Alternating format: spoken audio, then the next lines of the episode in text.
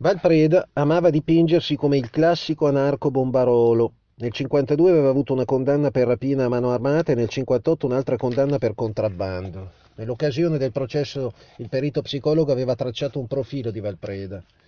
Indubbia vitalità, mancanza di meta, fragilità, spinte passionali e incostanza, velleitarismo, nichilismo, scetticismo morale, personalità psicopatica congenita e immutabile.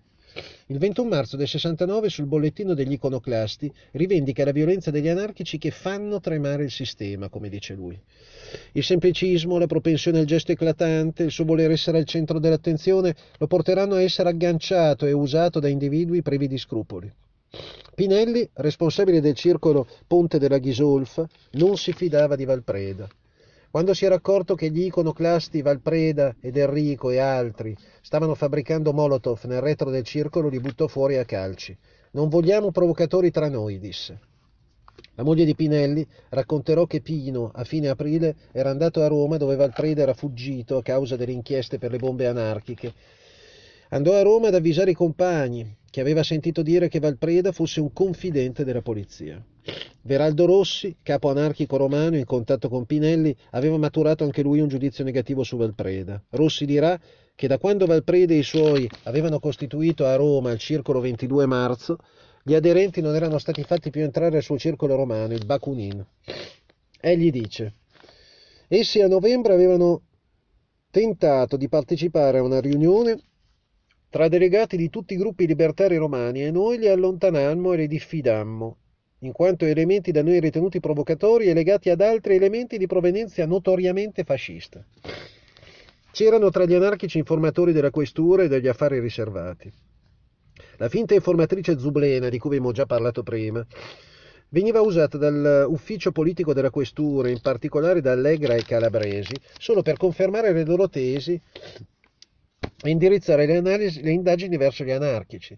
Cioè era una di quelle informatrici che in realtà dava delle informazioni false che però corroboravano le ipotesi della polizia. Dopo le prime confessioni di fine aprile, che si incrociavano avvalorandosi l'una con l'altra nel gruppo anarchico, scattavano le ritrattazioni. Braschi d'un tratto nega tutto, stessa cosa fa il Faccioli, anche Angelo della Sabbia cambia idea. A novembre gli avvocati degli anarchici chiedono di annullare tutto, perizie, dichiarazioni, tanto da spingere il magistrato a riportare in dettaglio tutte le dichiarazioni degli imputati, le confessioni. Ma gli imputati cominciano a parlare di minacce e violenze subite dalla polizia, per dire quello che ne hanno detto hanno detto. Ci fu una reazione comune, come se una parola d'ordine dopo le iniziali confessioni avesse viaggiato tra i compagni per metterli in guardia. Qualcuno aveva capito il pericolo di aver agito in collaborazione con i fascisti, anche se in nome di una comune avversione al sistema. Fin dal giugno del 69 gli anarchici iniziano a denunciare sulla loro stampa attentati eseguiti dai fascisti sotto sigle falso anarchiche in diverse città. Sempre a giugno 69, sul primo bollettino della eh, Croce Nera Anarchica coordinata da Pinelli, si scrive che l'obiettivo delle bombe fasciste camuffate da anarchiche era proprio quello di eh, diffondere un'idea dell'anarchico, eh, dell'extraparlamentare di sinistra, ma anche della sinistra in generale e degli, degli studenti, insomma della protesta, un'idea negativa, come se fossero dei terroristi. Suscitare dunque la psicosi dell'attentato sovversivo per giustificare la repressione poliziesca e l'involuzione autoritaria, gettare discredito su anarchici e sinistra in generale, se, se era possibile fare feriti e se necessario morti, in agosto avvengono gravi attentati sui treni di mezza Italia, che rivelano la nuova inquietante pericolosità delle azioni fasciste. Quando il 12 novembre il giudice Amati emette un nuovo mandato di cattura contro il gruppo anarchico milanese, addebitandogli gli attentati di Roma di marzo, gli anarchici cominciano a volersi smarcare da quelle responsabilità. Fra gli effetti sperati da chi negli apparati della destra gestì gli attentati del 25 aprile e più tardi quello di Piazza Fontana, col massacro di 12 vittime innocenti, vi era quello di incastrare il più importante referente dei gruppi di sinistra in Italia, l'editore Feltrinelli. Nel Secolo d'Italia, giornale vicino all'MSI, il primo maggio del 69, un articolo intitolato I comunisti responsabili degli attentati si chiudeva con l'annuncio di una proposta di legge per un'inchiesta parlamentare sulle centrali sovversive in Italia, La proposta fatta da Almirante e da altri sembrava ritagliata sulla figura di Feltrinelli. Diceva individuare finanziatori e collegamenti politici ed economici anche in redazione all'industria libraria che produce sempre più di frequente pubblicazioni sulle tecniche di guerriglia e sugli esplosivi. Fin dagli attentati del 25 aprile si accarezzavano progetti di colpo di Stato. Un noto documento dei servizi segreti greci, che rivela l'azione della destra per, per extraparlamentare nella giornata del 25 aprile e i suoi collegamenti internazionali. Il 15 maggio 69, Kottakis, capo dell'ufficio diplomatico del ministro degli esteri greco, invia un rapporto al proprio ambasciatore a Roma in cui si dice che i colonnelli greci stanno fomentando un colpo di Stato in Italia. L'istruttoria per gli attentati del 25 aprile a Milano, più altri 17 in tutta Italia, vede la soluzione degli anarchici in corte d'assise per gli attentati del 25 aprile, ma la condanna per gli altri attentati. Pietro della Savia muore in uno strano suicidio lo stesso giugno del 71. Dieci anni più tardi Freda e il suo gruppo ordinovista saranno condannati per le bombe del 25 aprile. C'è la testimonianza di un membro del gruppo ordinovista di Padova che dichiarò di aver prestato a Freda una cartella per portare una bomba a Milano. Confermata da Pozzan, altro fascista nel giro padovano. C'è anche un'informativa che la Fonte Turco, alias Gianni Casalini, fascista padovano ordinovista, fece avere nell'immediatezza del fatto al SID. Diceva di aver accompagnato a Milano il braccio destro operativo di Freda che aveva con sé una borsa con l'ordigno. Sarà il generale Maletti a insabbiare regolarmente tali informazioni. Maletti, per inciso, sarà poi uno dei nomi presenti negli elenchi della loggia P2 di Licio Gelli. Valpreda giunge a Roma dopo le bombe del 25 aprile. Milano è diventata pericolosa per lui e, ana- e per il mondo anarchico. Qui torna a studiare danza non classica, come dirà il giudice Occorsio. In più continua a farsi notare per i suoi comportamenti stravaganti e platealmente antiborghesi, sottolineati da certa stampa. A Roma, insieme a Ivo della Savia, si mette a realizzare i lampadi Tiffany Liberty. La polizia, dopo la strage di Piazza Fontana il 12 dicembre 69, ipotizza che nella capitale un gruppo operativo abbia ruotato intorno alla boutique di un'amica romana della Vinci Leone, moglie di Corradini, vicino a Piazza di Spagna, dove si vendevano lampade finto Liberty. Ivo della Savia raccontò di non essere in buoni rapporti col fratello Pietro. Disse che Pietro lo aveva esortato a partecipare con lui a un furto di esplosivo. Il 31 marzo ricordiamo che ci furono gli attentati di Roma. Ivo sembrava aver rotto col fratello dopo quei fatti. Nell'aprile del 69 nasce a Roma il circolo anarchico Il Bakunin. Valpreda comincia a frequentarlo. Il gruppo è già spiato. In più, a metà settembre arriva Michele Merlino, 28 anni, studente di filosofia, esponente di destra nei gruppi studenteschi Azione Nazionale e Giovane Italia. Merlino sarà colui che fonderà con Valpreda il gruppo sedicente anarchico 22 marzo. In realtà esistono due circoli romani con lo stesso nome, uno fascista, scritto con cifre romane, l'altro quello di Valpreda e Merlino, scritto con numeri arabi. Il 22 marzo fascista era guidato da Merlino sotto la direzione di Delle Chiaie, leader di Avanguardia Nazionale. Il circolo era nato nel maggio del 68, pochi giorni dopo che si era conclusa un'importante gita in Grecia dei gruppi fascisti romani.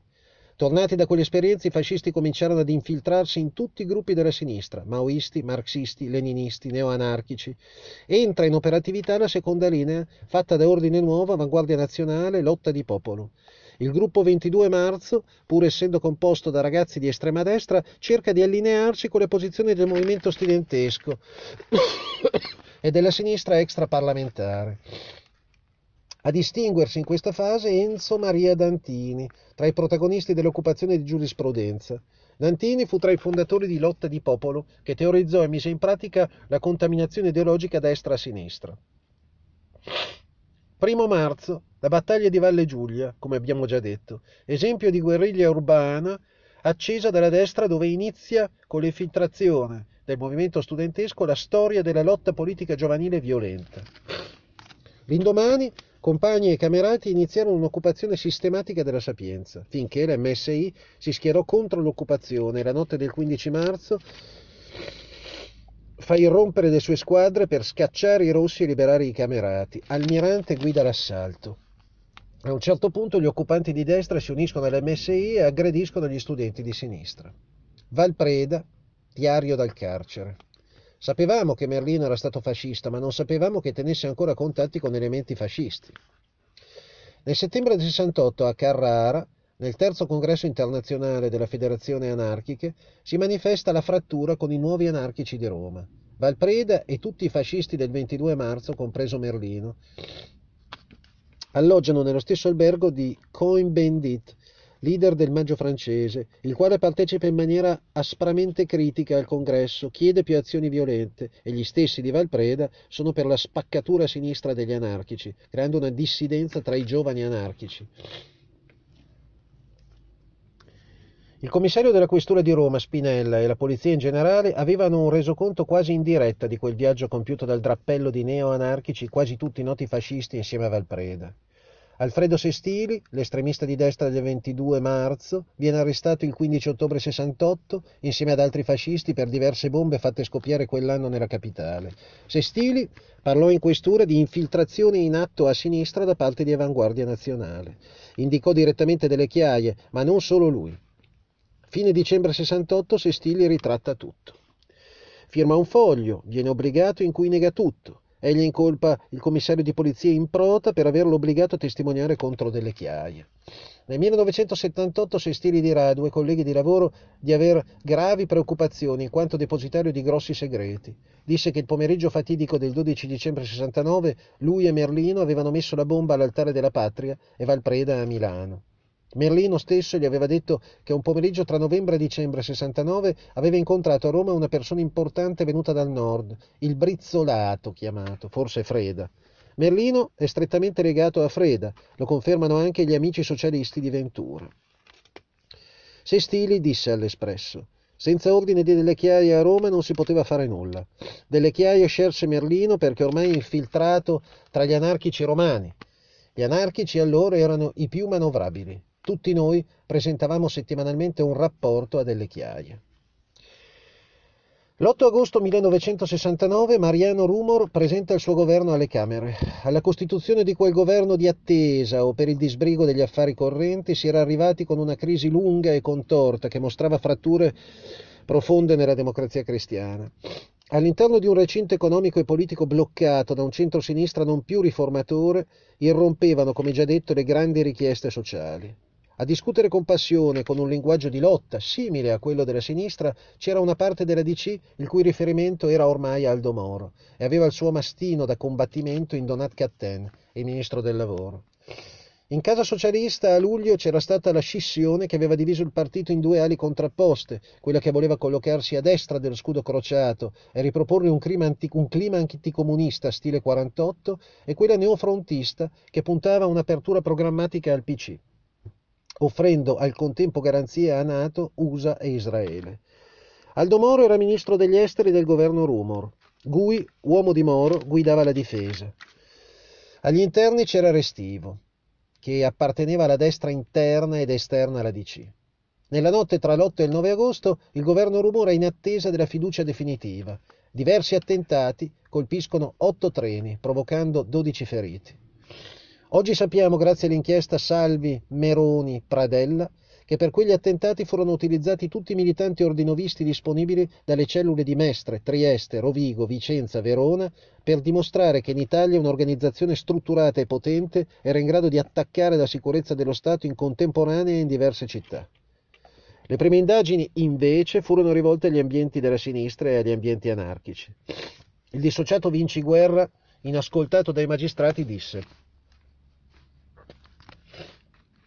Posso affermare con cognizione di causa che a quegli attentati hanno partecipato ordinovisti triestini. Erano però stati coinvolti anche nazi maoisti collegati agli anarchici. Nella confessione Fiume del marzo del 73, Ventura afferma che era stato il, il ferrarese Orsi ad impiegare uomini per collocare gli ordini. Orsi presiede l'organizzazione nazi-maoista Giovane Europa, fino al suo scioglimento nel 70 e poi lotta di popolo.